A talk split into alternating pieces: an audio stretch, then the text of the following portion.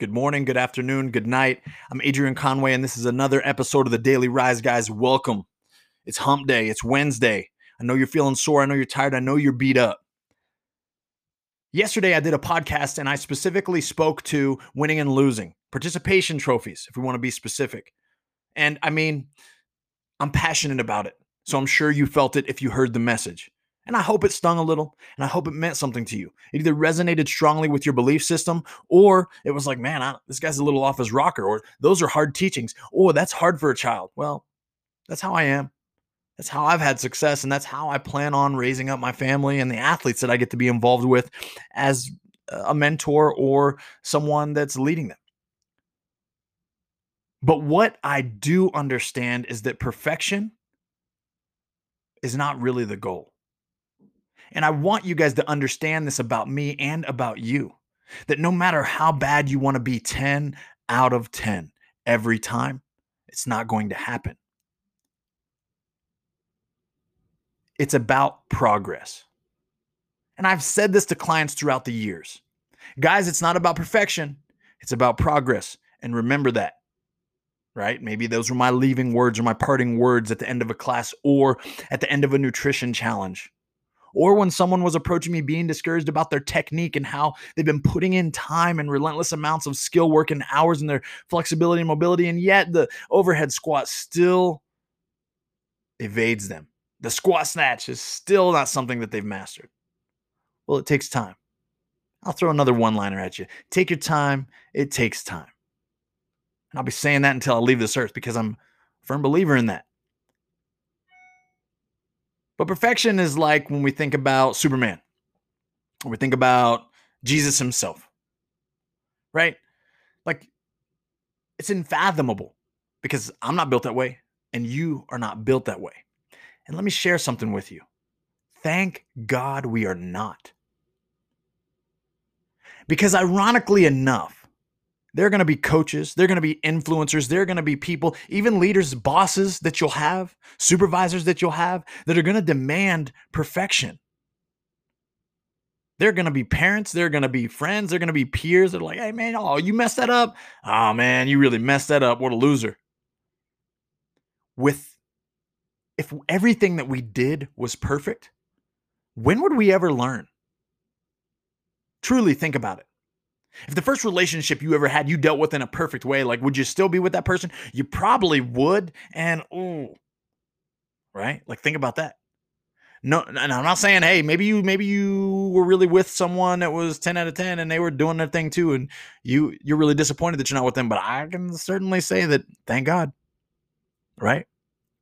Same idea with our approaches to training, same idea with our performances in sport.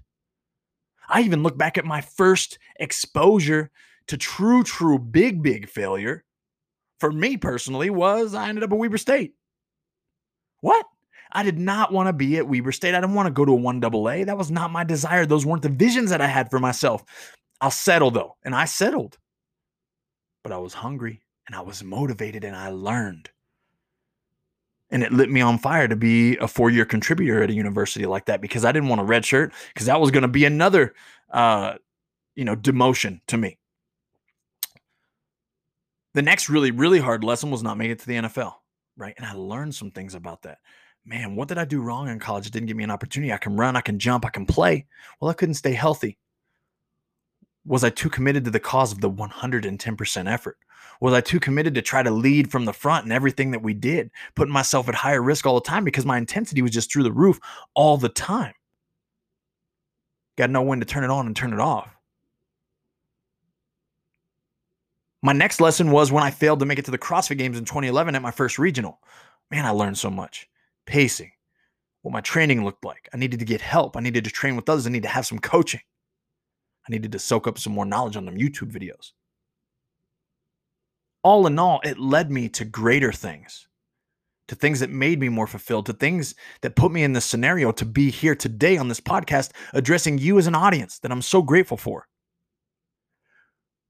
if everything I started was perfection, if I made the NFL happen, if my journey went the way that I dreamed it up, wouldn't be here today.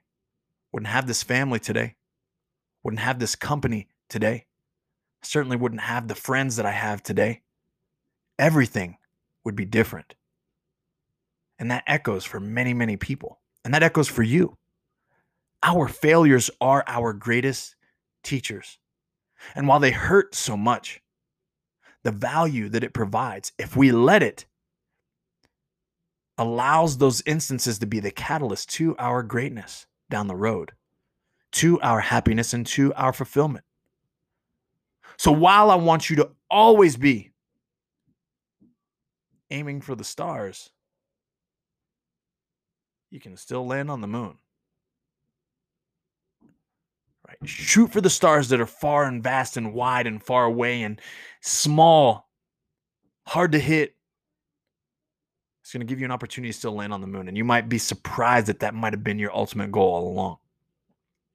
Don't be too hard on yourself. Understand that it's a part of the journey. Remember, it's not about perfection, it's about the progress. Learn from losing. Do something great today, guys, and keep rising.